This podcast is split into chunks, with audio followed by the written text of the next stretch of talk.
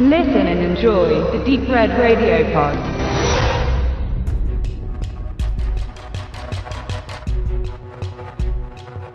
Jason Blum ist erfolgreich.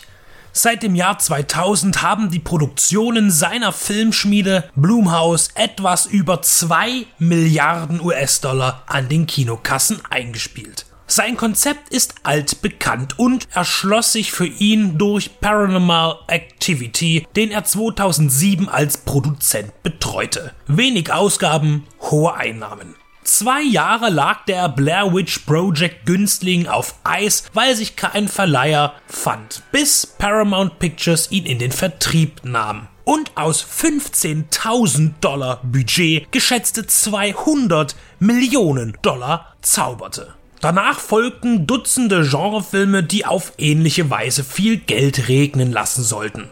Blum verzichtet bei jedem Projekt auf seine Vorschussgage vom mitfinanzierenden Studio und zahlt seinem Cast und der Crew den Mindestlohn. Von jedem durch den Film verdienten Dollar bekommt er dann allerdings 12,5% und verteilt die angehäufte Beute dann auch nachträglich unter den Mitarbeitern, um die niedrigen Gagen aufzustocken.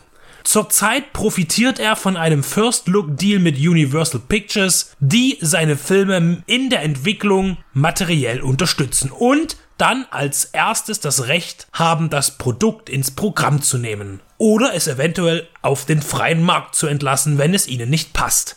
Auch Happy Death Day kam durch diesen Vertrag mit Universal in die Kinos. Und gerade bei kleineren Streifen gibt der Hollywood-Riese gerne viel Geld für Werbung aus. Was sich bei dem letzten Blumhouse Universal Intermezzo Get Out sehr bezahlt machte. Happy Death Day kommt zwar nicht an den Erfolg von Get Out heran, aber mit 55 Millionen Einspiel bei 5 Millionen Budget wird sich niemand beklagen. Ein Sequel befindet sich bereits in Arbeit. Tree erwacht nach einer durchzechten Nacht in einer Studenten-Doppelzimmerhölle. Genervt muss sie feststellen, dass sie wohl mit einem ihr unwürdig scheinenden College Boy volltrunkenen Sex hatte was aber ihr geringstes Problem sein wird an diesem Tag, ihrem Geburtstag. Denn irgendjemand möchte sie töten und ist damit sogar erfolgreich. Immer wieder wie bei Und täglich grüßt das Murmeltier, Retroactive oder Slipstream von 2005 erlebt sie denselben Tag immer wieder. Wenn ihr Verfolger, der eine Babygesichtsmaske trägt, sie ermordet, wacht sie erneut verkatert in dem fremden Bett im Studentenwohnheim auf. Das eigentliche Originaldrehbuch von Scott Lobdell, der bislang nicht sonderlich in Erscheinung trat, war gespickt mit hartem Gore, wurde aber von Regisseur Christopher Landon abgeschwächt. Sicher auch im Einverständnis von Bloom, um eine niedrigere Altersfreigabe zu erzielen für eine größere Reichweite beim jungen Publikum. Landon kam über das Paranormal Activity Franchise in den Dunst- und Gunstkreis von Bloom, in dem er schrieb, produzierte und inszenierte. Gerade die grafische Gewalt hätte Happy Death Day vermutlich sogar aufgewertet, denn er kämpft immerzu mit der Unentschlossenheit, was er eigentlich sein möchte. Motive aus Slasher, Campus Horror, Drama, Time Loop, Comedy, ja und sogar dem Feel Good Movie werden genutzt, um sich von der Masse abzugrenzen. Das ist aber zu viel und damit am Ende zu wenig. Man will zwanghaft anders sein und zugleich Reminiszenz was in vielen Holzhammer-Tributen Ausdruck findet. Auch unpassend, aber wohl frisch sein wollend ist ein Zwischenspiel, in dem Tree versucht, in einer Musikclip-artigen Darstellung im Schnelldurchlauf ihren Mörder zu ermitteln. Immer jedoch den Falschen verdächtigt und bei ihrer Spionage vom Babyface gemeuchelt wird.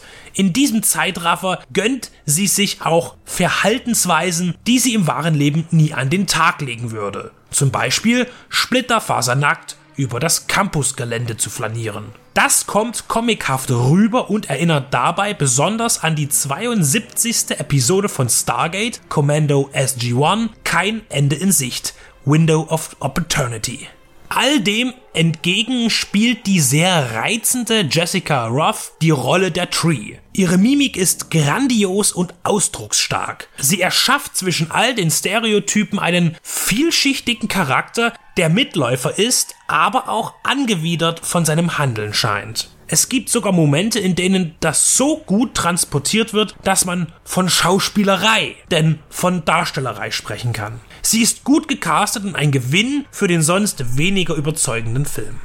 Trotz der vielen unterschiedlichen Szenarien, der allerdings die deftigen Tötungen fehlen, in Deutschland hat der Film sogar eine FSK 12 Freigabe, kommt kein Fluss in die Handlung. Man bedient sich sogar bei Final Destination, um die Bandbreite zu erweitern, was aber nur einfallslos wirkt. Die Inszenierung ist gewöhnlich und oft vorhersehbar schleichende Kamera, Musik, die aus der Stille langsam lauter wird und auf den Schocker hinarbeitet bzw. an den Haaren dahin zieht. Die angebotenen Jumpscares werden dem gewöhnlichen Genrekonsumenten gar nicht auffallen. Man war bemüht, ein markiges Design für die Babyface-Maske zu finden und engagierte Tony Gardner, der bereits das Ghostface für Scream erschuf. Aber diese Maskerade ist auch eher nebensächlich in Happy Death Day. Eigentlich ist nur Jessica Roth sehenswert. Der Rest ist unsymbiotisch und mager, zu sehr an Vorbildern orientiert und ohne eigene Kraft. Für die Fortsetzung sollte hier wirklich viel mehr aufgetragen werden.